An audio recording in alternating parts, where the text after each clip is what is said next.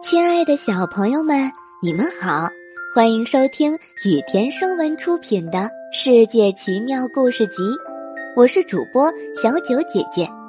接下来我会每天给你讲一个好听的小故事。今天我们要讲的故事是《八仙过海》。八仙过海的故事是中国民间很有名的传说，八仙就是吕洞宾、铁拐李。韩湘子、蓝采和、张国老、汉钟离、曹国舅和何仙姑这七男一女，他们都是本领高超的神仙。一天，他们结伴同行，应西王母的邀请去瑶池赴蟠桃盛会，哪知走到中途被东海挡住了去路。这时，吕洞宾提议：“各位同道。”前面大海挡路，行路艰难。我们每个人都拿出一样法宝，丢入海中，渡过大海，到达对岸，如何？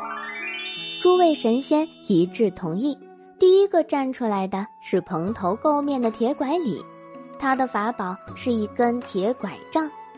他将铁拐杖丢入海中，竟化作一叶龙舟。铁拐李站在上面，很快就过了东海。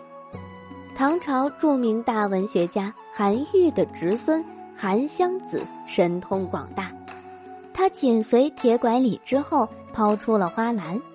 说来也奇怪，那花篮在海中滴水不漏，平稳如一艘大船。韩湘子坐在当中，也安全的到达了对岸。其余神仙也都不甘示弱，个个抛出了自己的法宝。